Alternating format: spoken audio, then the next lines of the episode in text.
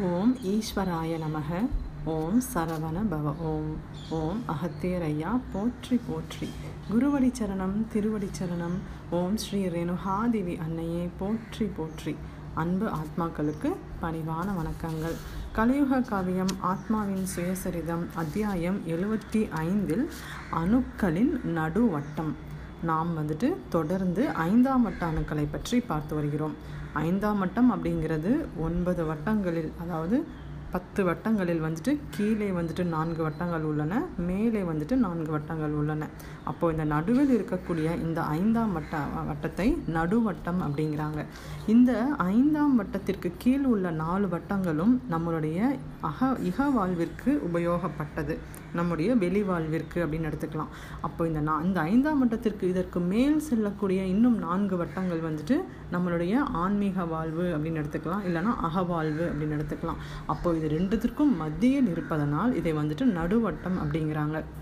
அப்போது யார் ஒரு மனிதர் வந்து இந்த ஐந்தாம் வட்டத்தை கடக்கிறார்களோ அல்லது அந்த ஐந்தாம் வட்டம் வரை அவருடைய குருதி வந்துட்டு நல்ல விதமான குருதி பாய்ந்து வந்து அந்த வட்டத்தில் இருக்கிறதோ அவர்கள் வந்துட்டு அகவாழ்வு இகவாழ்வு இரண்டையுமே சரிசமமாக பார்க்கக்கூடிய ஒரு நிலையில் இருப்பார்கள் அப்படிங்கிறாங்க.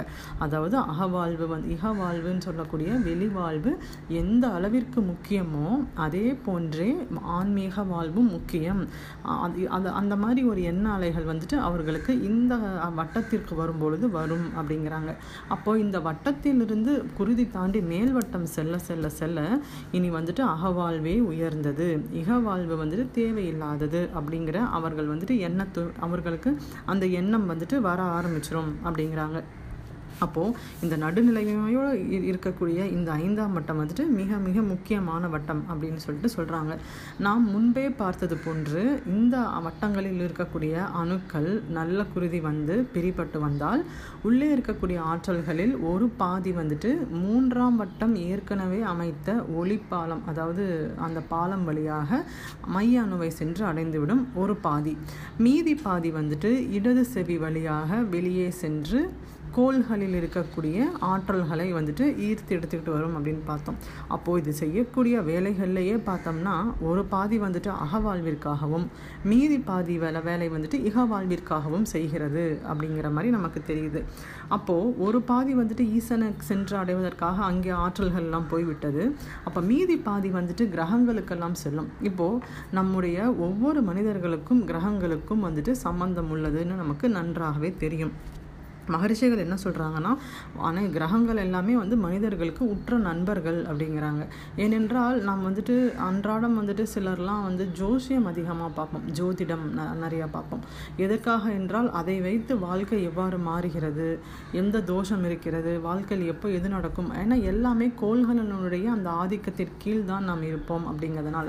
அப்போது இந்த ஐந்தாம் வட்டத்தில் இருக்கக்கூடிய ஆற்றல்கள் பிரிந்து பாதி வந்துட்டு போய் கோள்களில் இருக்கக்கூடிய அந்த தகவல்களையும் அதனுடைய அமைப்பையும் அதனுடைய ஆற்றல்களையும் தெரிந்து கொண்டு வந்தால் அது நம்முடைய வெளிவாழ்விற்கு மிக மிக மிக பயனுள்ளதாக அமையும் அப்படின்னு சொல்லிட்டு சொல்ல வராங்க.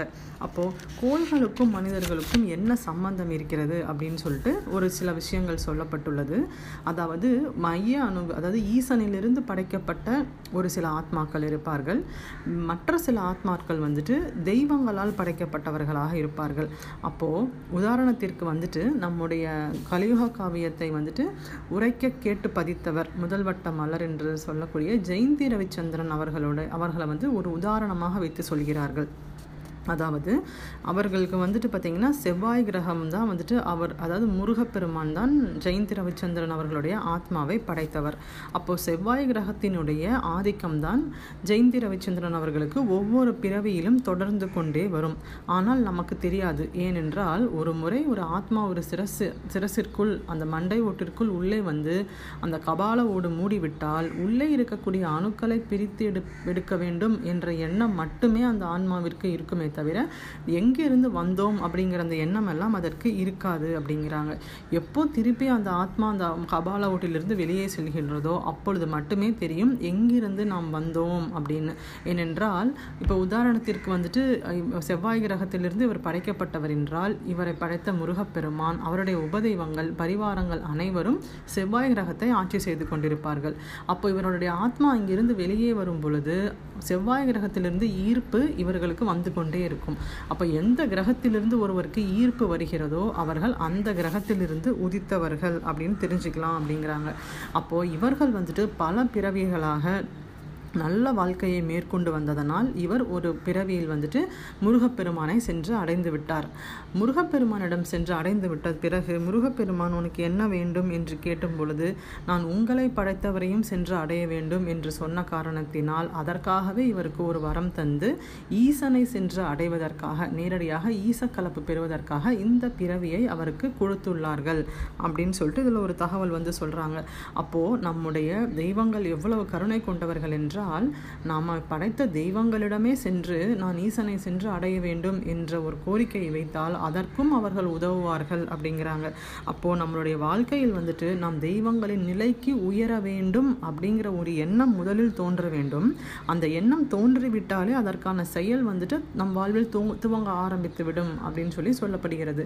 அப்போ நாம் இந்த அத்தியாயத்திலிருந்து தெரிந்து கொள்ள வேண்டிய ஒரு முக்கியமான விஷயம் வந்துட்டு நாமும் தெய்வ நிலையை அடைய வேண்டும். நாமும் ஈசக்கலப்பு பெற வேண்டும் என்ற இந்த ஒரு எண்ண அழுத்தத்தை நாம் தொடர்ந்து நம்முடைய பிரார்த்தனைகளில் வைத்துக்கொண்டே இருக்க வேண்டும். அப்படி தொடர்ந்து பிரார்த்தனை செய்ய செய்ய அது செயல் வடிவம் எடுக்க ஆரம்பித்து விடும் ஒரு நாளில் அது நடந்தே விடும் அப்படின்னு சொல்லிட்டு சொல்கிறாங்க அப்போது நமக்கு எப்படி வந்துட்டு ஒருவருக்கு எந்த ஆதிக்கத்தின் கீழ் நாம் இருக்கோம் எந்த கிரகத்தின் ஆதிக்கத்தின் கீழ் நாம் இருக்கிறோம் என்று எப்படி தெரிந்து கொள்வது என்றால் பிறக்கும் பொழுது அந்த உடல் வந்துட்டு பூமிக்கு வந்துட்டு வரும் பொழுது எந்த கிரக நிகழ் கிரக நிலைகள் எல்லாம் கூடியிருக்கின்றன அப்படின்னு தெரிஞ்சுக்கிட்டு எந்த நாளில் வந்து ஒருவர் பிறந் பிறந்தார்கள் அதை பொறுத்து எந்த கிரகத்தின் ஈர்ப்பு அவர்களுக்கு இருக்கிறது என்று தெரிந்து கொள்ளலாம் அப்படின்னு சொல்லிட்டு சொல்லப்படுது. அப்போது நேரடியாக மைய அணுவில் அதாவது ஈசனிலிருந்து வரப்பட்ட அந்த ஆத்மாக்களுக்கு வந்துட்டு சத்திய உலகம் அதாவது நம்மளுடைய சித்தர்கள் அதாவது ஒளி உடல் பெற்ற நம்முடைய ரிஷிமா ரிஷிமார்கள் அவர்களே அவர்களை நேரடியாக கண்காணிப்பார்கள் அப்படிங்கிறாங்க. அப்போது ஈசனின் மையத்திலிருந்து உதித்த ஆத்மாக்களை சப்தரிஷிகள் அவர்கள் நேரடியாக கண்பா கண்காணிப்பார்கள். இந்த கோள்களில் இருக்கக்கூடிய தெய்வங்களால் படைக்கப்பட்ட அந்த ஆத்மாக்களை தெய்வங்களே நேரடியாக கண்காணிப்பார்கள் அப்படின்னு சொல்லிட்டு சொல்ல வராங்க.